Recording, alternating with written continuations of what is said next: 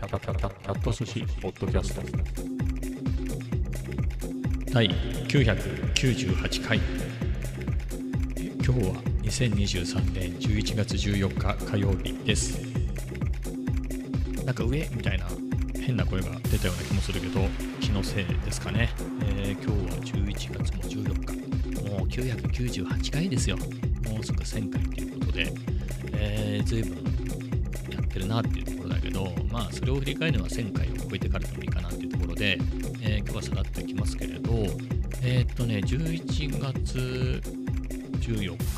日はねあの心療内科行ってきました。えー、5回目だね。人生5回目ね。人生5回目っていうか今回9月から行ってるんだけど、まあ、それが人生初めてなのでまあそこからですかね。うん、そこが初めてで、えー、今5回目？最初1ヶ月1回受けて、で、その後1ヶ月後で、そこからは2週間おきっていう風になって、まあ2週間おきで通ってるんで、まああっという間だね、もう5回なんだねって。そのうち先生、あの3人なんだけどね。あの別に僕がトラブったとかじゃなくて、最初に、なんか、会社が探してくれたのね、あのちゃんとした手続きで給食に入れるようにっていうので、あの即、あの診断書を書いてくれて、かつ、僕が通いやすいところを探してくれて、わざわざね、やってくれて、まあ、それで予約してくれたところなんで、まあ、先生が誰がいるか知らないから、まあ、そこで、なるはやで取れた人、まあ、その人が担当で一回話したんだけれど、なんか僕その時も給食入ってたわけね、もともと。あの産業医の、えー、指示っていうか判断で給食に入ってて、もともと内科で別で病気で病院に通ってたから、まあ、産業医の先生は、まあ、その、その、そっちの先生、今、主治医がいるんだったら、そこの人が診断書書いてくれて、給食でうんぬんだみたいな手続きはできるんじゃないかと。あ、それでいいんじゃないかっていう判断を間違えてしちゃって、まあそれじゃダメだったんだけど結局。まあそれでちょっとこんなに手続きで揉めて結構逆に追い詰められたからっていうのをちょっと会社の方にね、えー、まあ事情をこ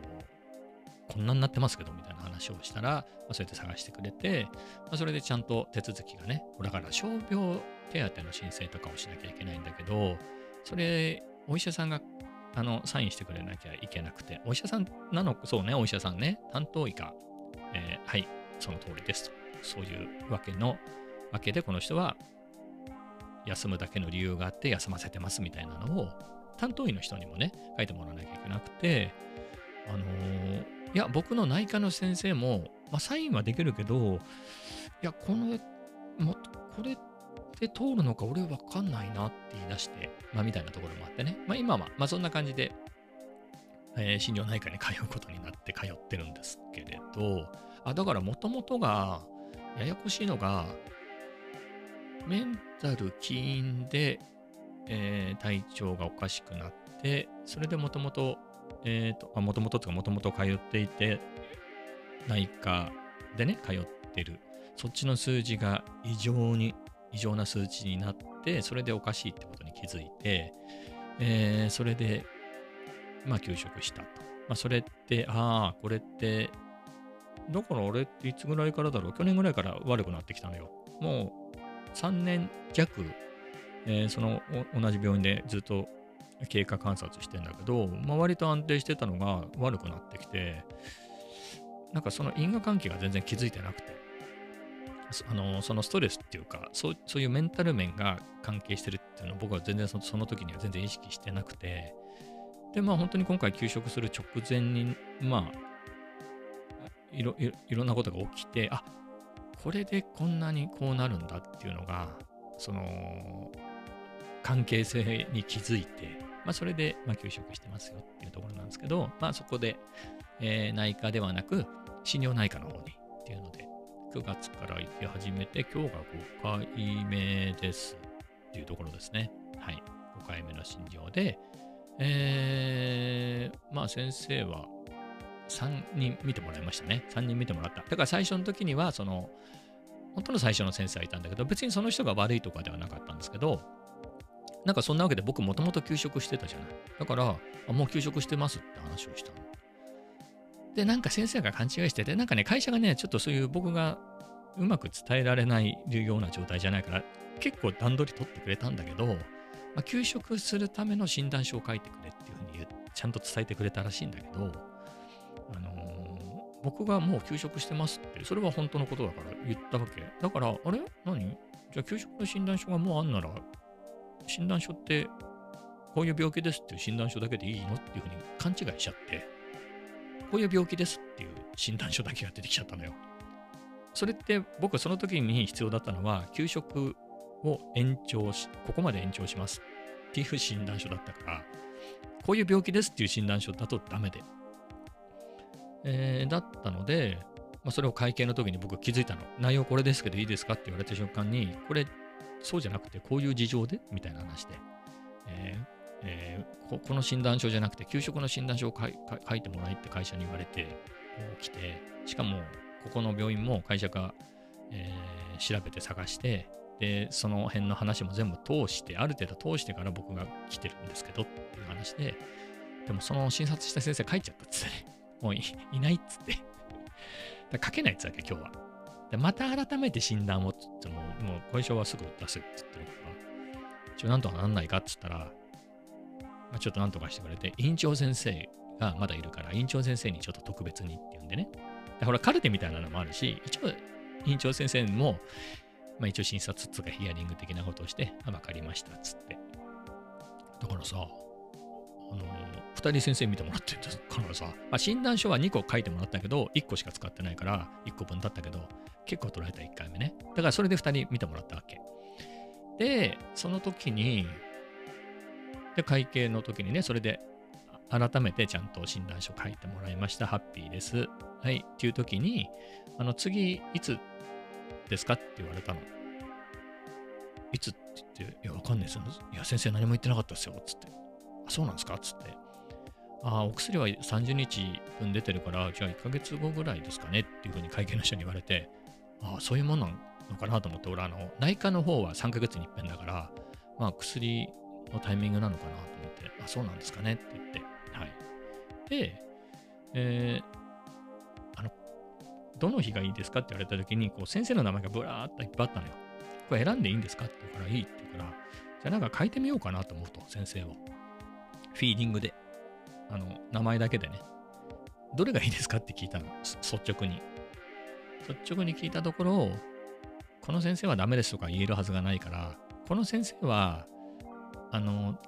なんだろう、出てる、出てる日とか、あの、勤務してる時間が長いから、その、時間の調整がしやすくていいと思いますって言われた人がいて、じゃあそれでいいですみたいな。じゃあその人でっていうので予約したの。だから最初に一人ね、最初に診察した人で院長先生。で、次回は次の先生なわけね。それが今の先生なんだけど、まあそこで、まあ、計5回通ってるんで、ですね、今日が5回目の診察だったっていうところで、まあ、なんだろう、普通に眠れてるわけね。まあ、あのー、睡眠導入剤飲んだら、まあ、30分後には寝るっていうのがね。まあ、でもね、これも場合によって MPC を夢中でやってたら結構粘れる時もあるけど、だいたいほら、ポッドキャストをね、ちょっと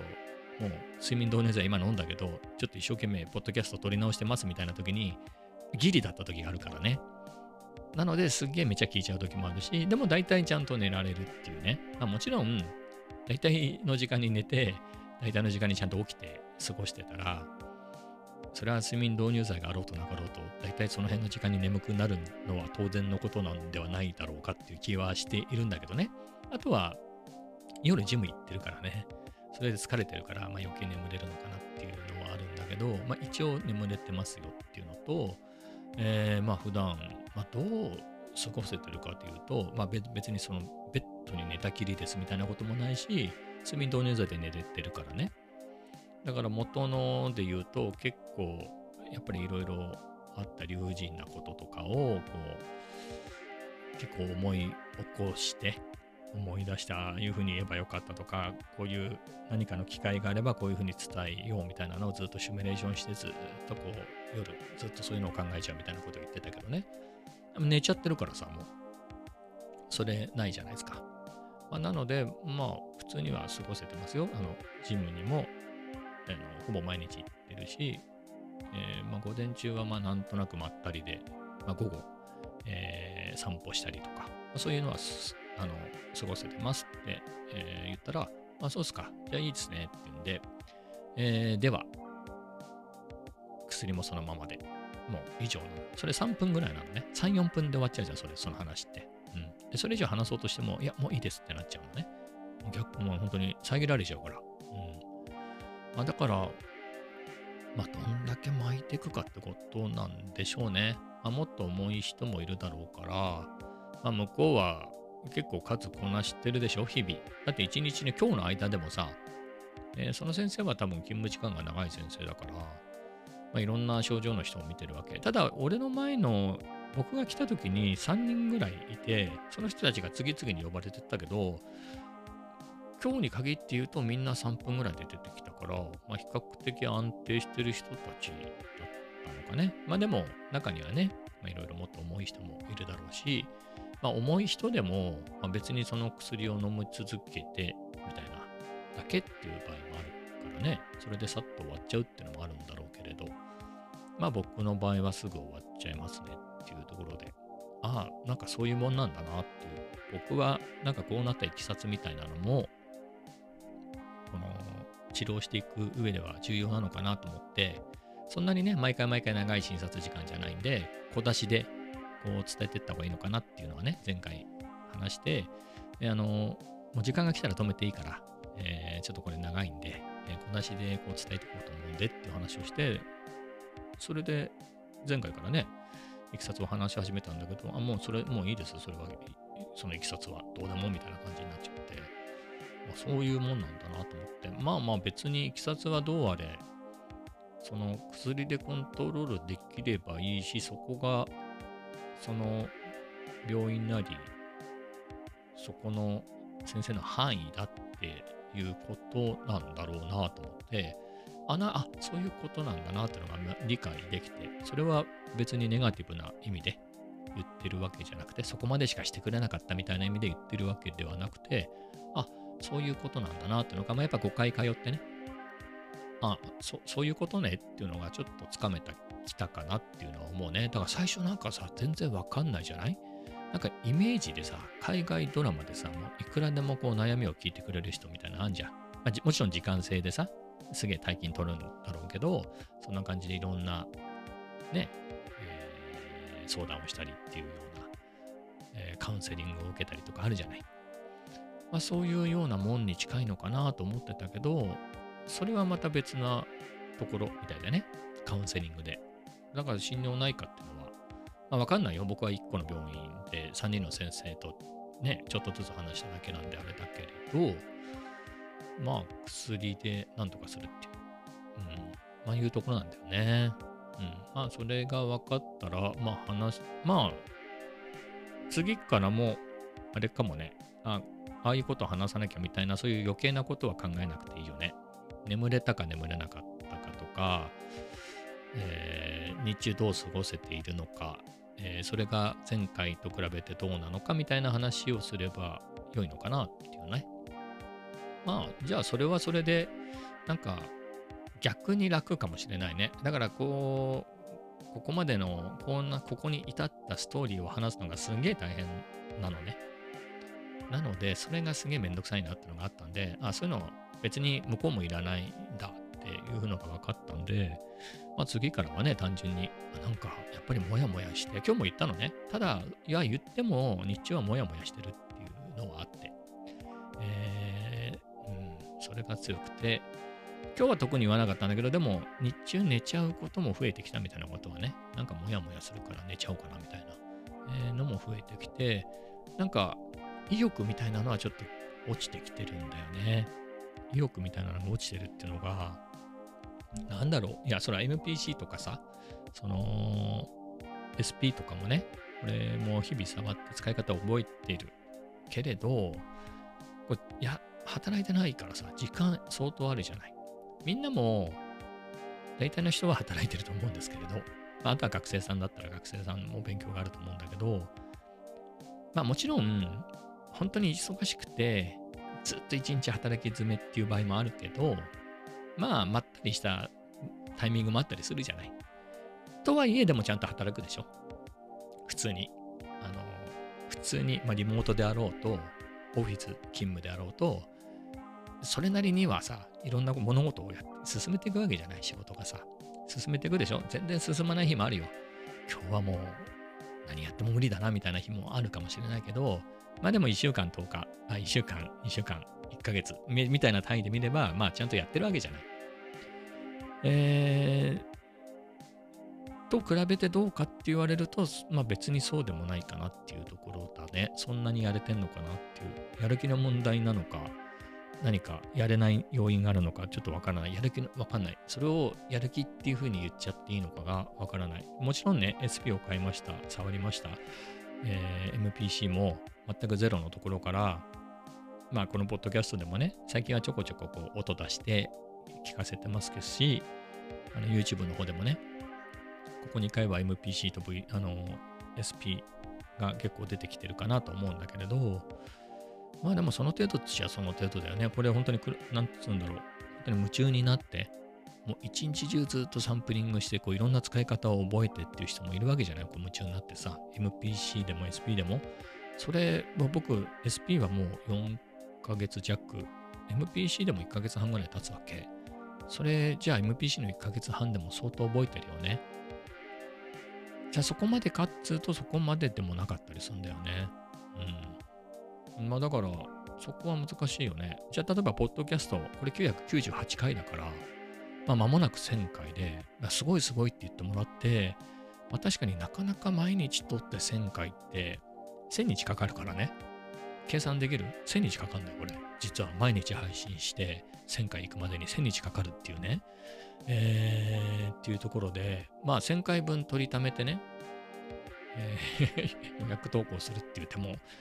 あるかもしれないけれど、まあでも基本的に毎日配信で、毎日収録でっていうふうにやろうと思ったら、もう1000日かかるわけね。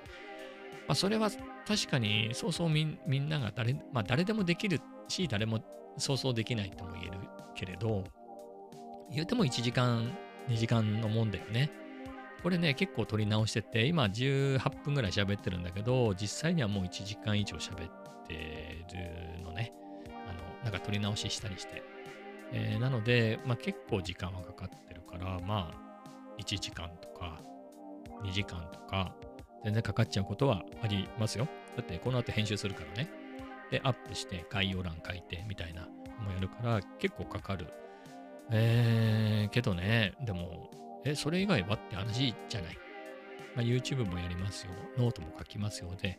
まあ、それなりにやってるかな。まあ、休職してんだろっていう考えれば、まあなんか十分なのかなっていう気もしなくもないんだけれどね。なんかあれもしなきゃなみたいなせっかく時間があるからっていう焦りはやっぱりあるよね。あのブレンダーなんかもさ、もうあれ1ヶ月以上やってないんじゃない？早いね。早いもんだね、月日が経つのは。あのソフトクリームのチュートリアルをやってね、難しいな、これ、と思って、そこまでやっときてね、結構慣れてきたんだけど、毎日触ってたからね。えー、あれもね、やっぱり難しいなと思ってソフトクリームで止まったらそれ気になっちゃうもんね。息子は毎日まだやってるからね。まあ後悔するんだったら、また今日から、この瞬間からね、この瞬間つが取り終えたらすぐやれやればっていうだけの話なんだけど、うん、まあ詰め込みすぎてメンタルが弱っても困るし、えー、かといってああんまり無駄にもそこしたくないしみたいな。まあこの辺はノートでも、まあ同じような記事を行ったり来たりで書いたりしてね、やっぱ考えていろいろ変わるじゃない。えー、なので、せっかくだから、まあスキルアップしたいなみたいな、せっかくまとまった時間があるからっていうのもあれば、いうふうに思った時もあれば、なんかそれで焦っていろいろね、詰め込みすぎて休まらないみたいな、えー、のがあったりとか、えーそれ詰め込みすぎなんで、タスクを減らして、せめて1週間ぐらい何かのタスクを減らすっていうのをやってみた方がいいんじゃないかとか、そういう記事を書いてみたりね。えーそもそもその時に書いてたのって、ノートって、その、まさに、えー今の心療内科に通い始める。そっからの休職のタイミングで書き始めたのよ。まあ、心療内科行ったと。じゃあこの記録をなんか残そうかなと思って、なんかの役に立つかもしれないから誰かの。そこで書き始めて、毎日書いてて、やっぱノート書く前で言うとさ、その時間丸々空いてたから、じゃあコメダ行ったら数学やります。じゃあそれが終わったら、じゃあなんだっけ、もう Processing をやるとか、あとは SP でビートを作ったりとか、そういう時間があったわけ。それがもうノートに結構手間がかかるようになっちゃって、じゃあ昼喫茶店行ってノートの下書きを書いて、夜コメダに行ったらそれを仕上げて、じゃあそこから次はビートメイクですみたいな、数学どこ行ったみたいなことにね、まあちょうど物理、数学も3、4まで終わっちゃって、物理もなんかいまいち、いまいちっていうか物理がつまんないっていうんじゃないけど、これ、キリがないなっていうことにね、まあそりゃそうだよね。はい。えーいろいろなジャンルがあるからね。これ、僕がやってもキリがないし、なんかもっと数学で、の中から仕事で直で役に立ちそうなところをやった方がいいかなっていうふうに思って。まあ、あとは、ね、数学の最後って僕積分と微分積分だったんで、なんか、あれ出てこないと寂しいなみたいな、せっかく覚えたのに、極限とかどこ行ったみたいなね、ねあれとかせっかくやってたのに、そういうのしばらくね、やっぱり高校基礎の物理のところだと出てこないから、えーなんかやっぱり数学かなと思って、せっかく、もう今、なんだっけって感じになっちゃってるけどね。はい、今は確率早期をやってますけど、でも本当に数 3C まで終わらせるぞって思えてた時に比べたらやっぱり、うん、弱いよね。うん、弱い。はい、みたいなところでね。えー、まあいろいろそこら辺も悩みなんですが、まあやってるっちゃ、まあいや確かにやってるね。はい。ま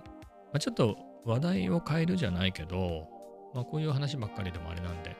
えーちょっと明るい話題をするとね、えっ、と、まあその MPC とか SP なんだけれど、まあ、僕 YouTube をやってますと。で、3月、4月ぐらいからかな、3月ぐらいまでは結構コンスタントに、多分2週で3本ぐらいのペースで出してたんだけど、3月に神戸旅行に行って3泊4日で、それを1日1本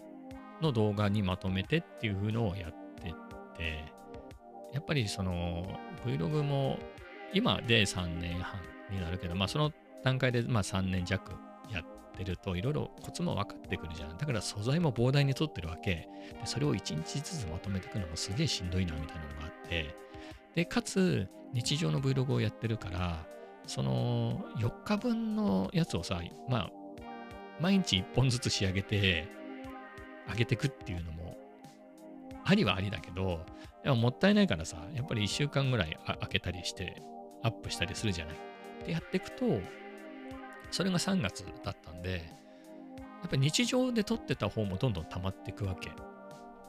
日常でね、つくしが生えたとか、梅がもう、でも桜も咲いたみたいなのが、もう撮ってるんだけど、いつまで経っても、その、神戸旅行の画を出し終わらないみたいな。とかやってるうちに、なんか、その前にね、あの、行った金沢旅行の時はすごい登録者が増えたりとか結構あったんだけど、なんだろうね。まあ、コロナ禍が終わったとか関係あるのかわかんないけど、神戸旅行はいまいちピンと来なかったっていうか、あんまり増えなかったんだよね。少なくとも最初のうちは。ビューが伸びなくて、あれ？しかもむしろ登録者減ったみたいな。そちょっとやる気ガーンと減ってくるじゃない。それで、ああ、まだ神戸旅行4日目が終わってねえな、みたいなので、えー重荷になりつつ、そして季節は変わり、素材だけは増えていき、桜も散っちゃったしな、でもまだ神戸旅行の3月のやつが終わってないぞとか。で、だんだん4月でペースが落ちちゃったんだよね。4月で、4月からペースが落ちて、あなんかもういいわ、そんなに。あの前みたいに2週に3本とかそんなペースじゃなくてもみたいな気持ちになって月に2、3本でいいんじゃないの？みたいな風になったタイミング、ちょっとして休職したんで、やっぱ休職するぐらいだからね、その Vlog うんぬんみたいな感じでもなくて、全然7月ぐらいからあんまり出さなくなって、まあ、8月ぐらいにはあれかな、そうでも1本ぐらいずつは出したのかな、ちょっと見てみるけれど、えー、っと、そうね、3月に、えー、ですね、3月は結構何本も出してる。それ従来通り出してて、4月が減ったね。もう4月は2本しか出してない。4月2本、5月2本、6月が2本だね。で、7月が1本なの。7月から休職してんだよ。だから休職のちょっと前、給食に直接的な引き金を引いた事件が起きる前日に偶然上げてるね、SP404M2 のあの開封動画を上げてて、そっからは1ヶ月ちょっと経って、ちょっと久々生存報告的な感じでやっとこうかなと思って1ヶ月ぶりの Vlog をね、えー、上げたっていうのが8月。で、その辺から、あの、最初に話したけどね、その、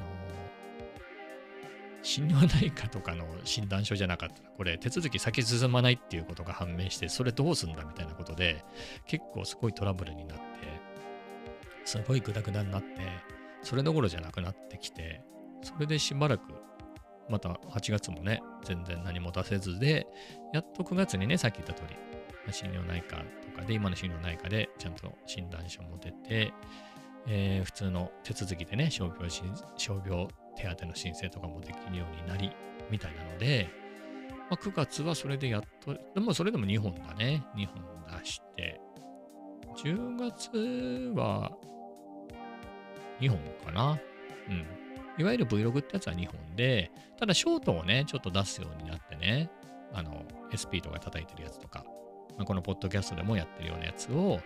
あの、ちょこちょこショートで出すようになってなんだけど、でも大きいね、いわゆるフルサイズの横の 4K 動画、Vlog で言うと、まあ、10月2本だね。水族館に誘ってもらったんで、その水族館に行ったっていうね、のと、あの久々、久々帰省しましたよっていうのと、あと、まあ、同僚とランチしたんで、その辺をまとめたやつを出して、で、11月は、えっとね、そうそう、11月はね、MPC 買っていよいよそろそろということで、MPC 開封と開封から1ヶ月経ってこんな感じですよっていうのを、あの、動画でいよいよ出してね。まあ、こっからが本題なんですけど、ここ悩んだの、MPC の出すのも、やっぱりみんなすごい人多いじゃない？やっぱりセンスもいいよね。かっこいい、えー、扱いもかっこよかったり、あとはチュートリアルなんかもすげえ役に立つさ。チュートリアルだったりしてさ、すごいいいじゃない。そういう中で俺出していくのかっていう中で、まあそうは言っても日常の Vlog で MPC が日常に入り込んできてるのは確かじゃもう SP とか MPC-1 がさ、もう日常に入ってきてるから、まあそれを使ってるのも日常だから、まあちゅうことでね、えー、いうわけで、あの、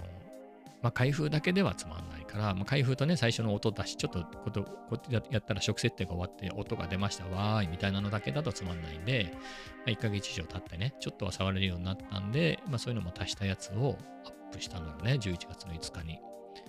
まあ、評判はつうか、特にリアクションなかったね。特にリアクションはなかったのよ。でも登録者は減らなかった。これでは特に減らずに、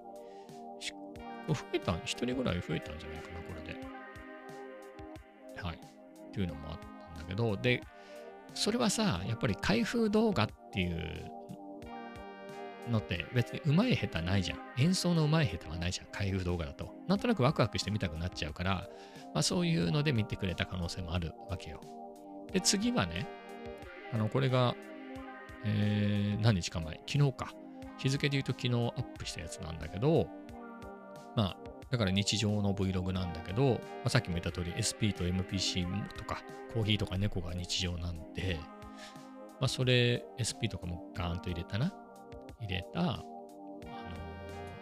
ー、Vlog を公開したら、いや、これが結構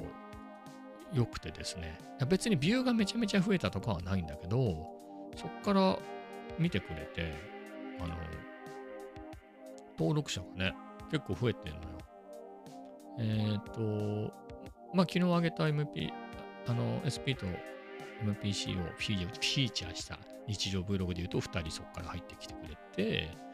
えっ、ー、と、他もね、その前に出した MPC の開封とか、あと使って1ヶ月の感想みたいな、えー、やつでも、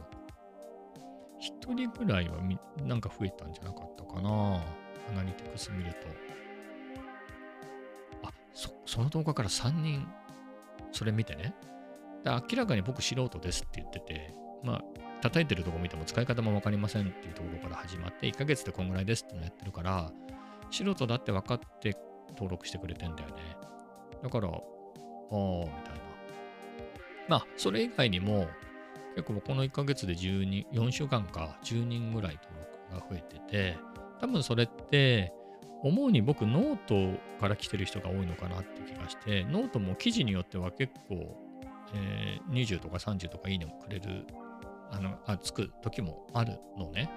そういうところから、まあ、来てくれてるのかなっていうのと、またショーツはどうかね。ショーツってどんどんどんどん流れていっちゃうからね。そんなにすごいのがあるかっつったらなないからね。まあ、ひょっとしたらでも雰囲気がいいね。えー、ループかなんか流してるところで、喫茶店なんかが映ってて、ひょいっと登録してくれた人がいるかもしれないけどね。まあでも、まあそういうのとか、あとは、あんまり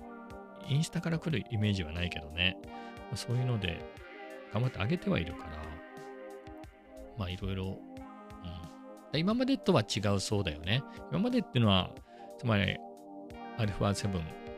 なんとかを買いましたとか、それのレンズを買いましたとかで、まあ結構人気があるのが、えっ、ー、と、1年前に買ったやつかな。えー、買い直したんだけど、35mm のレンズを買い直したのね。えー、新品で買ったんだけど、あんまり使わないから売って、でもやっぱり欲しいな、えー、よかったなと思って買い直して、やっぱこれはいいよっていうのを作ったら、それが今一番人気ですごい見られてんのね。えー、なんで、やっぱカメラ系のね、えー、そういうのって僕の中では人気のコンテンツだし、まあ、そういうところからね、登録してくれる人が多い、多いというか多かったんだけれど、まあ、今 PC とか SP がうんぬんみたいな人って、まあ、まあ全く別の層だよね。なのでそういう人たちがまた登録してくれるようになってくれたっていうのが、もうちょっと嬉しいかなっていうところですね。うん。えー、今日見てるだけで3人ぐらい増えたよ。そんなのって本当の始めたばっかりの頃とかね、以来じゃないの？なかなかそういうボーナスタイムないからね。ボーナスタイムっていうか、増えるっていうのがね、なんか、ちょっとそれは嬉しいですね。ずっと停滞してたんで。でもね、地味にね、いつくらいからかな、やっぱりノートだね。だから、心療内科に通い始めて、まあその時にっていう話したじゃない？なんか誰かの役に立つかもなっていうのでノート書いて、かといってそれだけのことを書いてたわけじゃなかったんで、まあ、あれこれ、まあ給食してるっていう内容ね、それにまつわるような内容で気に入ってくれた人もいれば、それ以外のことね、普段の持ち物みたいなやつも書いてるからね、それすごい人気なのよ。えっ、ー、と、エブリデイキャリーね、いつも持ち、最近バッグに入れて持ち歩いてるものみたいなやつ紹介したやつもすごい人気で、えー、読まれてるんだけれど、まあそういうところからじゃないかなっていう感じで、なんか YouTube の登録者が増え始めて、徐々に、あれ？みたいな。YouTube やってねえのにな、みたいな。あとはね、あの給食にまつわる手続きなんかも、えー、普通の通常の手続きでね、回るようになったんで、少しは余裕が出てきたんで、やっぱり動画もね、やっぱりその強みは強みなんでね。結局ね、これ、仲間がさ、やっぱり動画系の仲間って多いんで、そういうところにいると誰でもできて当たり前みたいな感じになっちゃうけど、実際ね、じゃあ職場でこんぐらいのクオリティでできるかっつったら、そうそうはできないからね、えー、やっぱりそんだけ金と時間かけてやってるんでね、まあ、もちろんもっとできる人もいるだろうけれど、まあ、そうそう誰でもってわけじゃないんでね、こんぐらいだとしても。はい。なので、えー、せっかく覚えたことなんでね、まあ、これはこれでやっていって、まあ、なんだろうな、名前出しちゃうと、純也さんっていう方がいて、本当に僕が Vlog 割とやり始めて、1年ぐらいかな、そんぐらいの時に知り合った方なんだけど、ちょうど僕も病院に通い始めた頃でね、それは内科ね。えー、純也さんもちょうど何かの要因で病院に通ってたんだよね。そういう回を見たのよ。それで、あ、なんかちょっとシンパシーを感じてね。まあ、それで、やり取りをするようになったんだけど、あの、純也さんも最初は、あ、まあ、最初からある意味街歩き青山とかね、あの辺に住まれてるから、その辺のコインランドリー行ってきますとか、えー、国連のなんとかの前ですとか、まあ、そんな感じのは、ある意味そういう意味では変わってないんだけど、中夜さん途中からアガベっていうのあの、植物あるじゃない？谷ななんていうか人気の。あれににすごくハマり出して、それとマラソンと酒みたいな。まあそれも多種多様だけどね、特にその植物のやつね、すごく夢中になられてて、えー、なんかすごく色が出てきたなっていう感じがね、あの、偉そうに言っちゃうと、向こうなんか登録者数多いんですけど、なんか、あ、すごい、ジュニアさんといえば、なんか、アガベって感じしてきたな、みたいな。アガベっていいんだよね、あの植物。うん。なのでね、僕も、僕といえばもう MPC 育ちなんて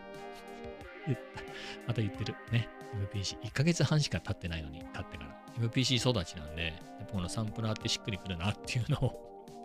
え、買ったばっかりだけど言い続けようと思ってね。あと SP ね。でもね、どっちかっつうと、どこどうなんだろうね。僕最初、どっちなんだろうかんない。どっちも好きだよ。どっちも好きで、どっちがいいとか悪いとかではないんだけど、どっちが見られるんだろうね。うーん、どうなんでしょう。わかんないな。ショーツのリアクションで言うと、SP の方がいい気がするね。マーク2の方がね。まあ、MPC1 って結構前からあるからね、みたいなところもあるし、まあ、パフォーマンスも多いよね、SP ってね。これ、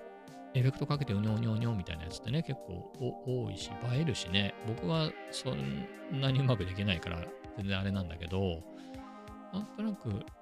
SP の方が、あ、まあ、あとあれかな。MPC って僕の場合家に限定されちゃうけど、SP はいろんなところでね、本当にその公園だったり、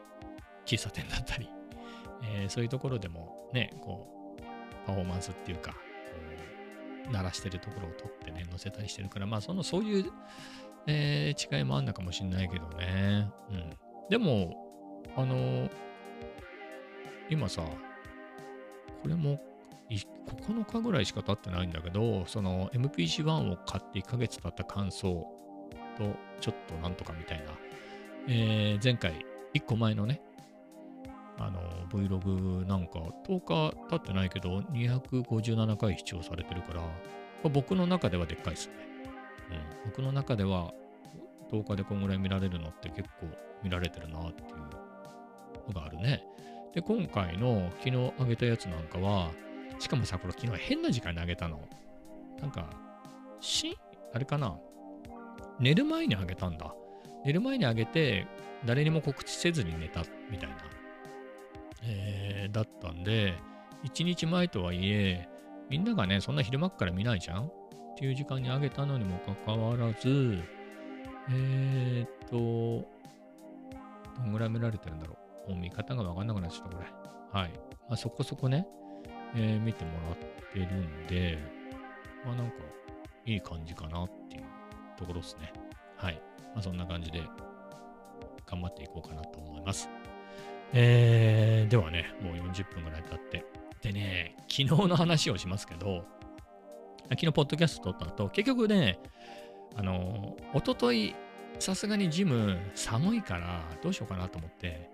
まあ、週に一度ぐらい休むのもいいかなと思って行かなかったのよ。で、昨日も同じように寒いじゃん。つが、これからずっと寒いじゃない。っていう中で、もう11時過ぎてたの。もう12時近かったの。このタイミングで、あ寒いから風呂入ろうかなって思ったのね。寒いから風呂入れようかなとか。っていう時に、ふっと思ったのが、いや、待てよと。あの、走ったらあったかいよなと思って。走ったらあったかいし、したらシャワーでもいいよな、みたいなところを思って、ほんの5分走るだけでもさ、そこそこ走れるじゃん。外走るってなったらね。で、一回走り出したら5分ってわけにもいかないから、ちょっとそれもありだなと思って、ちょっと走ろうと思って。で、コメダ行くわけでもないから荷物もいらないじゃない。iPhone ぐらいは持ってくけどね。えー、なので、それで夜の街に飛び出してったわけよ。11時45分に。ジムまで走って。なんかもったいない気がするじゃん、ジム行かないと。で、ちょうどトイレも行きたかったから、ジムまで行ってジムのトイレで用を足して、でもジムのトイレだけしか使わないのももったいないじゃない？かといって、あの、走ってきてまた走るのもあれだなと思って、ストレッチして、ちょっとストレッチして、あの、またそのままね、だから寒くなっちゃうじゃん。ストレッチずっとやってたら日からで冷えちゃうじゃん。なので、まだあったかいうちにストレッチもそこそこでやめて、また家に帰るっていうね、短期間で。結構悪くないよね。なんとなく行き先があるってよくない？夜ね。うん。あの、コメダで金も使わずに、ジムまで走って、ジムでっていうのがね。ジムも昨日はたまたま走っただけだけど、もうちょっと早い時間に行ってね、えー、マシンの一つ二つもやれば足しにもなるし、えー、ということなんでね。昨日、ちょっとそういう感じでジム行けてよかったな。まあ、そんな感じでポッカポカであのシャワー浴びてね、家で。はい。ジムにはシャワーないんで。えー、それで眠ることができましたよっていう話ですね。なので、今ね、8時ぐらいだ。最近ね、あの、ジムのトレッドミルがぶっ壊れてて、1台壊れちゃったって話を前もしたんだけど、そのせいで、アプリで見れるのよ、混み具合が。で、そんなに混んでません的なやつが出てる状態でも、トレッドミルが1台ないっていうだけで、なぜか人、あれ1台ないと、そんなに前トレッドミルみんなが使ってる感じなかったんだけど、1台減るとなんかみんな先を争ってトレッドミルを使い出して、それ、あの、空いてる、ま、空いてますってなってんだけど、確かに空いてるけど、トレッドミルは4つ全部埋まってるみたいな。で、他のマシンは全部空いてるみたいなことになってて、でそれが10時ぐらいだと、その状態なのよ。で、そこから15分ぐらい経つ、15分ぐらい経つと、なんかみんなトレッドミル勢がいなくなってるみたいな、急にすくみたいなのがあるから、えー、前はね、8時ぐらいにコメダに行って2時間粘って、10時ぐらいにジムっていう感じだったんだけど、もうちょっとずらしてね、うん、10時15分、20分ぐらいからジムっていうのが、コメダからのジムっていう流れの場合にはいいのかなって気はするんだけどね。もう寒いでしょ。今、部屋も寒いよ。こっから外出るの寒いなと思うと、やっぱりコメダは行かずに、やっぱジムまで走っていくっていうのがね ね走ってるうちにすぐ暖かくなるから、ジムまで走った荷物もとにかく少ないからね。うん。コメダに行かないってなると、走りやすいんだ。リュックとかないから。バックパックとかない、Mac とかさ、iPad とか入ね、あの、サンプラーとか SP404 とか入れていかないから、軽いね。すげえ走りやすいの。だって走る格好で行ってるからね。それでジム行ってっていうのがね、なんかあの身軽さはちょっとあれだね。今日昼、ちょっと夕方ね、喫茶店にも行ったし、なんか今日もそのジムだけコースでいいかなっていうね。まあ、ジム行って、ジムで走ってマシンやって走って帰ってくるみたいなね。バナナがないからちょっと個人的な話ですけど、バナナ食べてるのね。カリウム取るために。えー、なので、バナナを買うっていう用事もあるしで、うん、今日もどうしようかなって感じですね。まあ、ノートもね、もう書い書いちゃったのよ、もう。うん。あの、診察短いなっていうので一本、あの、ノート書いてもうアップしちゃったから、今日、コメダ行ってもノート書かなくていいし、まあ、そこで数学だろっていうね、確率統計だなっていうのは分かってはいるんですけれどね。うん。寒いし、みたいな。はい。でも運動はするしっていう。えー、まあそこの悩みですね。はい。そこでうだうだね。あの、Vlog のとこで話があればよかったんですけど、まあ、長々としましたけど、まあ、そんな感じであの、頑張ってね、ちんたら走ってますよ。ジムまでちんたら走って、ジムでちんたら走ってね、健康。ほんと健康のためにね、すっげえ頑張ってんだって、本当に。あの、伊達に休職してないっていう、その、復職に向けた執念、うん、健康への執念をね、えー、見せてやろうじゃないかっていう感じで、めっちゃ節制してるからね。うん。随分ね、あの、お腹周りも痩せた。あの、年寄り、ほら、お腹が痩せた年寄りいるじゃん。あの、なんか貧相な。まさにあれ。まさにあれね。あの、ライザップみたく、この、バキバキに割れたらいいんだけど、そんな感じではないですね。本当に。でも痩せてるのは確かです。はい。まあそんな感じでね。